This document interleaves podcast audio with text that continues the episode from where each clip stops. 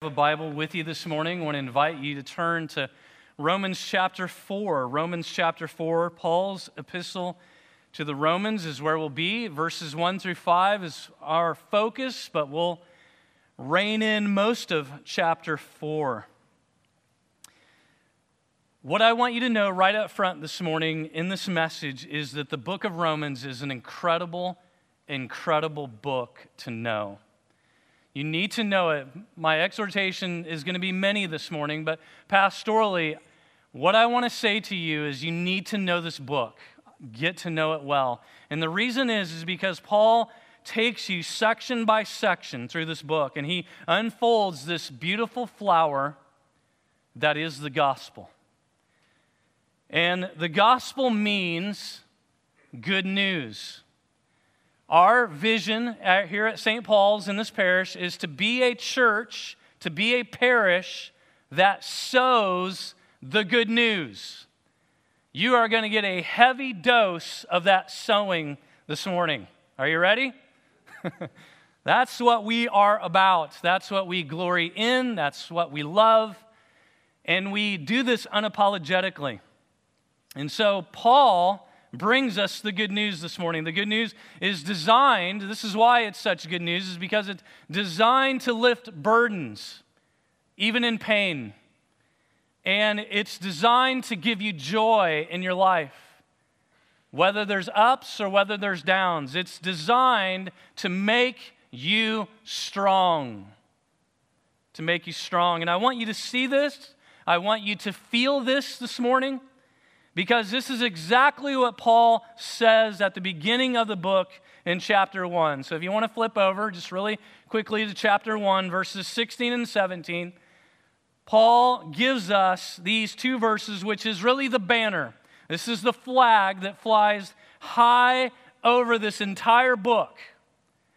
And this is what he says I am not ashamed of the gospel, the good news. I'm not ashamed of it.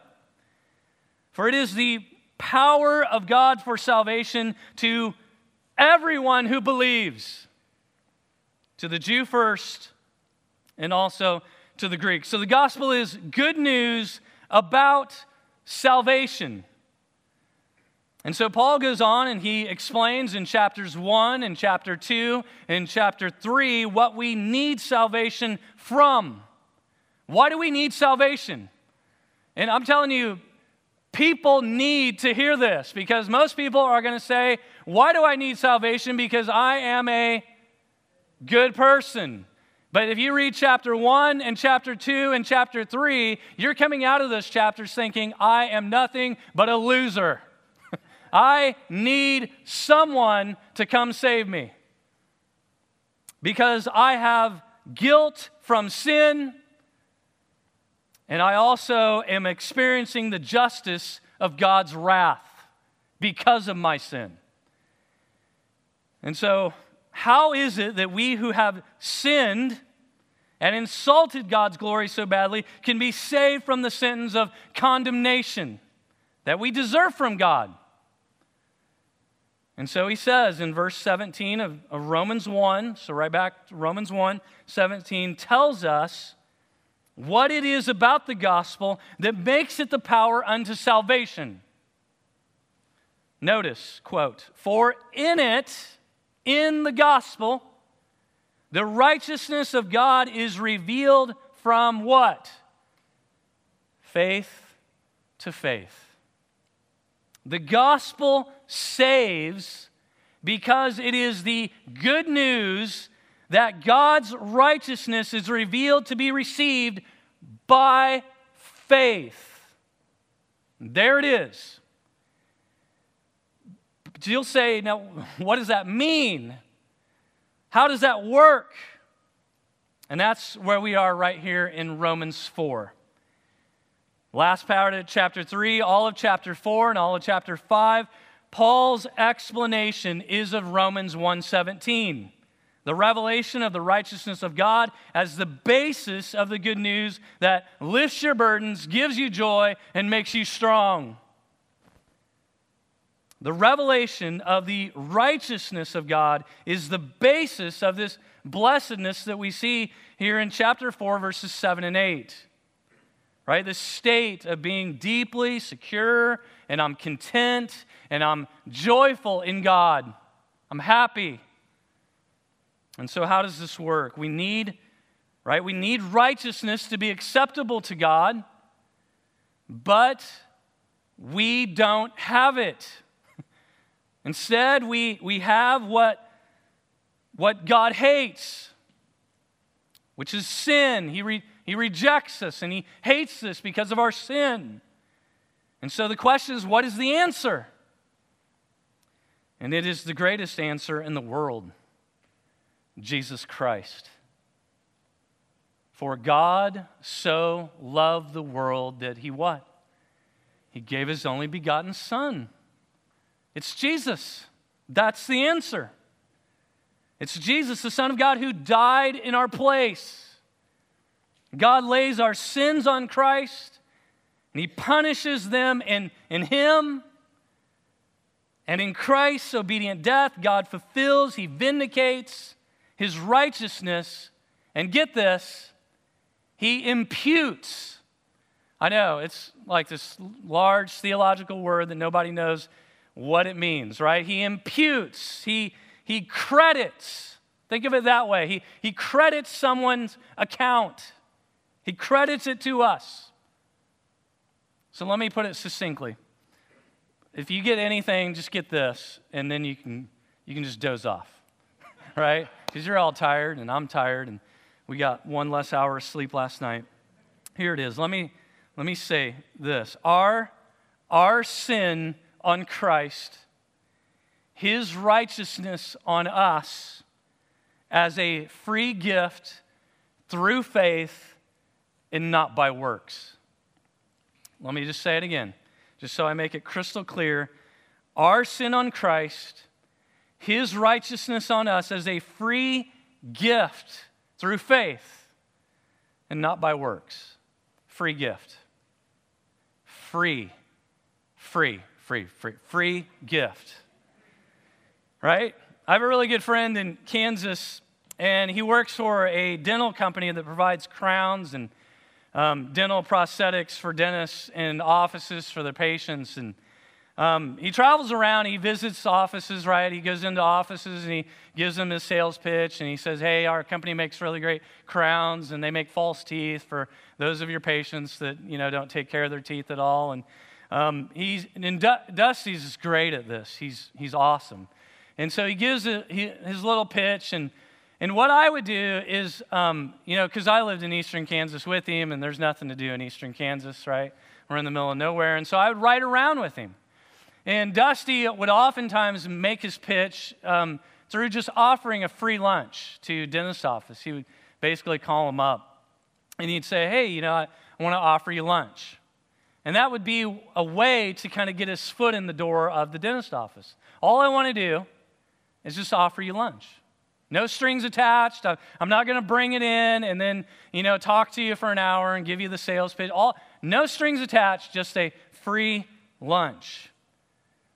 And of course, I would be sitting, you know, in the passenger seat and I could hear the receptionist on the other end of the line kind of always typically, because we'd always laugh about this, you know, free lunch. That's all I want to do. I just want to give you free lunch. And the receptionist would be kind of like, yeah, no, thank you. You know, no thanks. Yeah, no, no, we're good. You know, we don't we don't eat lunch, right? I mean, just kind of like this. And you know, in her heart, and in her mind, she's really essentially saying to him, what? Yeah, what's the catch? Right? Isn't it human nature that we just, this is where we go in our hearts and minds? You know, free? Yeah, no thanks. What's the catch? The old saying has to be right there ain't no free lunch.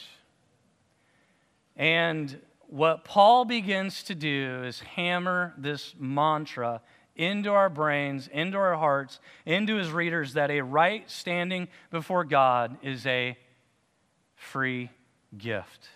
It's a free gift. We see this and we think that, um, yeah, right, your, you take our sin, I get your righteousness. Yeah, what's the catch? It has nothing to do with keeping God's law. And that sounds too good to be true, and Paul knows it. And he realizes that he has to do more than just say it, he has to demonstrate it. And who does he choose to demonstrate this but an Old Testament saint that is the father of a great, great nation? Abraham. So if you were in the Gospel Project Sunday school class this morning, you're getting a heavy dose of Abraham because this is exactly where we are again. We're with Abraham, right? Abraham, you see, Abraham was the father of a Jewish nation. He is the very best illustration to give. And because he's so revered, he's revered by three major religions Judaism, Islam, Christianity. Jewish rabbis would claim uh, that he was perfect in all of his deeds, all the days of his life. If anybody could make it on works, it was Abraham. And Paul knows this. And so he's going to use Abraham as kind of a prop in this legal courtroom that he's about to unfold, right? He's going to basically say if Abraham could do it, which he couldn't, let's just take a let's let's look at him. So what Romans 4 is all about in the opening the opening line for his case that Paul's making is this Abraham was justified by faith alone. By faith alone. Faith first, apart from his own good works. So, two arguments really quickly. We're just going to fly through this. I don't want to fly through it, but, but I have to because, because I have to. Here we go. Two arguments, very simplistic. Here's argument number one that Paul makes Abraham was not justified by his works, verses 1 and 2. So Paul begins by asking, right? Essentially, what then shall we say that Abraham, our forefather, according to the flesh, has found? Right? He's asking, in effect, because we, we would all see that Abraham was peerless example, the justified man by faith in God's sight Let's just take a look at him more carefully in order to determine the basis of his justification. So, verse 2, he uses this hypothetical reasoning. Paul says, For if Abraham was justified by works, then he has something to what? To boast about. If a man is justified by his works, he would indeed have something to boast about because salvation has been merited by, by himself or herself. But as Paul goes on to demonstrate, this, this premise is not true. It's faulty, it's baseless. Abraham did not have anything in himself to boast about before God. He was justified by God's good grace. Undeserving.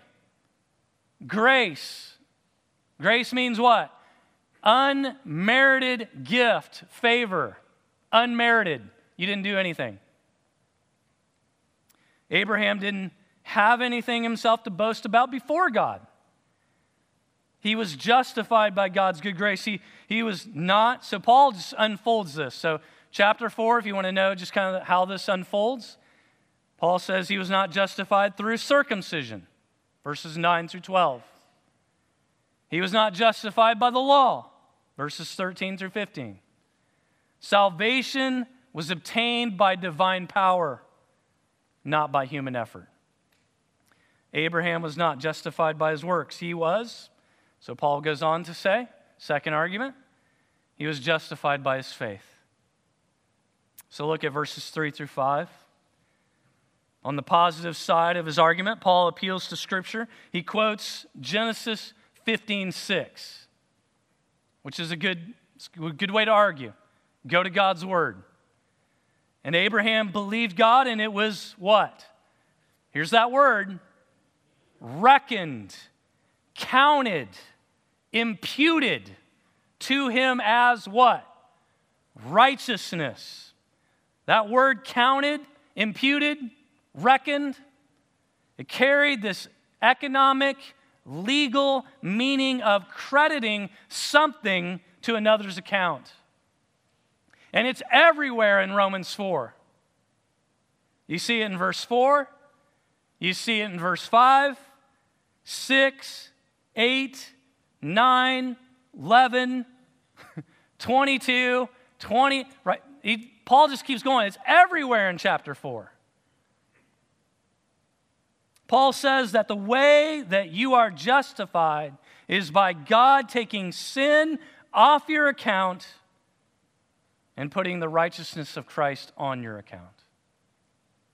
Your faith and my faith and Abraham's faith is acceptable to God only because God graciously reckoned it, imputed it. And that's why it's such great news. Right? because you and I come in here and we glory in this God because it's been reckoned to us. And we didn't deserve it. That's why we raise hallelujahs. That's why we sing and dance at the resurrection, Easter Sunday. It's what Lent is all about. We marvel in the gospel. We humble ourselves in the gospel because it is that great and good of news. Jesus paid a debt, right? I owed a debt I could not pay. Jesus paid a debt that he did not owe. We marvel in that. That's why it's so blessed. Blessed are those whose lawless deeds are forgiven and whose sins are covered. And you might be saying, right where you're sitting this morning, what's the catch? It may sound too good to be true.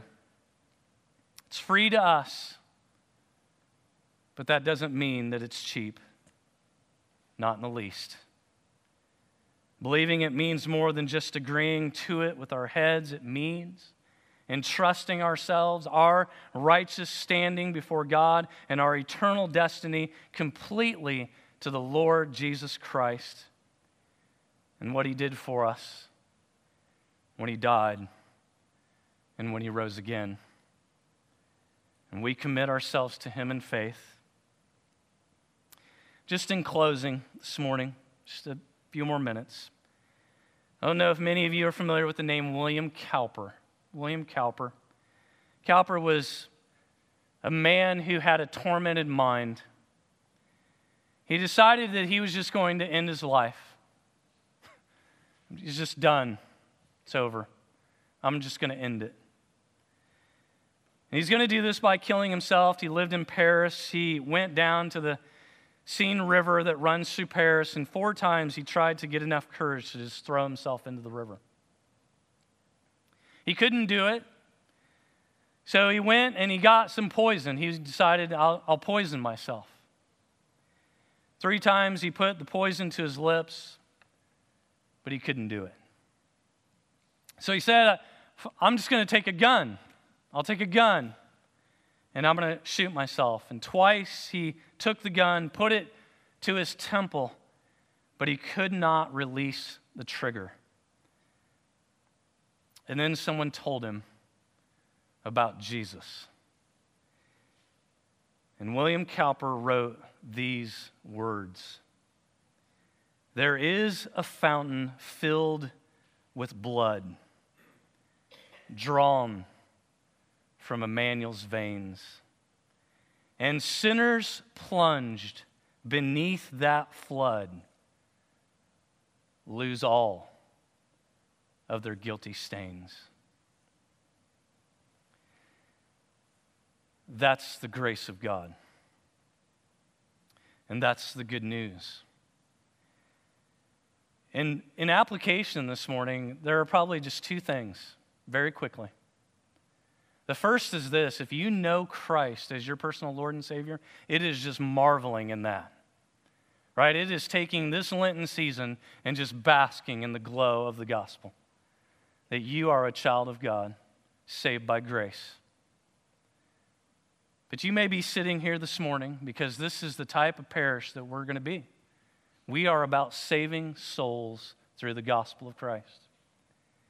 And the question may be have you put your faith in the Lord Jesus Christ alone as your Savior from sin? Have you entrusted yourself to Him for your, your eternal salvation? If you haven't done it, may today be the day of salvation. It will change your life. It has to change your life because it's real. So put your trust in Him. Will you pray with me? Father, thank you for the gospel. Press upon it into our hearts and our minds that we would know it far greater today because we've been here. And we thank you for Jesus. In the name of the Father, the Son, and the Holy Spirit. Amen.